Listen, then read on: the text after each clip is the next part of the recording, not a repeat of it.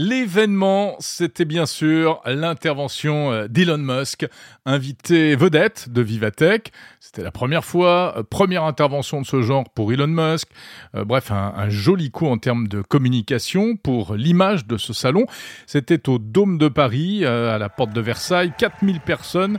Et on peut dire qu'Elon Musk a fait un véritable tabac auprès du public qui était là, des curieux, des journalistes, des professionnels et énormément de jeunes. Win up the Oilers! Alors sur le fond, une intervention d'Elon Musk sans grande surprise malgré tout, et assez poussive, il faut bien avouer, c'était quand même pas un orateur né. Euh, d'ailleurs, il reconnaît qu'il est timide et introverti, comme cela a été annoncé en ouverture. Il a voulu rassurer aussi en disant qu'il n'est pas le diable. On a eu droit à ses réflexions sur l'espace et la vie. La vie sur Terre est une petite flamme, explique-t-il. Il faut tout faire pour éviter qu'elle s'éteigne, ce qui passe notamment par la colonisation euh, du système solaire, en tout cas par l'exploration d'autres planètes. Et on reconnaît à travers ses propos euh, toute sa philosophie du long-termisme. Sur l'intelligence artificielle, Elon Musk rappelle et répète que l'IA l'IA représente selon lui un véritable danger et qu'il faut de la régulation.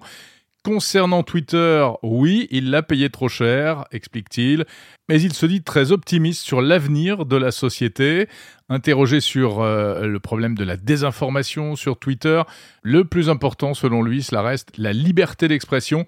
Sinon, dit-il, c'est de la censure, c'est pour ça qu'il a racheté Twitter.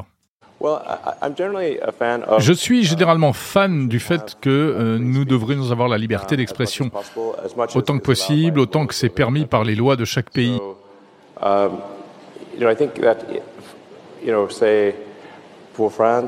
Donc je pense que pour la France, on devrait autoriser les choses qui sont autorisées par la loi.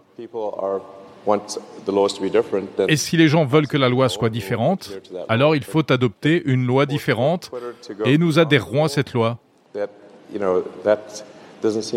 Mais cela ne me semble pas tout à fait juste que Twitter aille au-delà de la loi. Si on dit que ce qui est important, c'est la liberté d'expression, alors je pense que c'est pertinent si les gens sont autorisés à dire des choses que vous n'aimez pas, parce que sinon ce n'est pas la liberté d'expression. Voilà pour la position ultra-libéral et libertaire d'Elon Musk, que l'on connaît déjà. Pour autant, conclut-il, Twitter reste, selon lui, une force positive pour la civilisation. Enfin, euh, cette intervention s'est terminée par un déluge de, questions ou de tentatives de questions par, de la part des jeunes, euh, et notamment de nombreux jeunes entrepreneurs présents dans la salle. Question d'une jeune femme, sur quel business les jeunes d'aujourd'hui doivent-ils se focaliser pour le futur?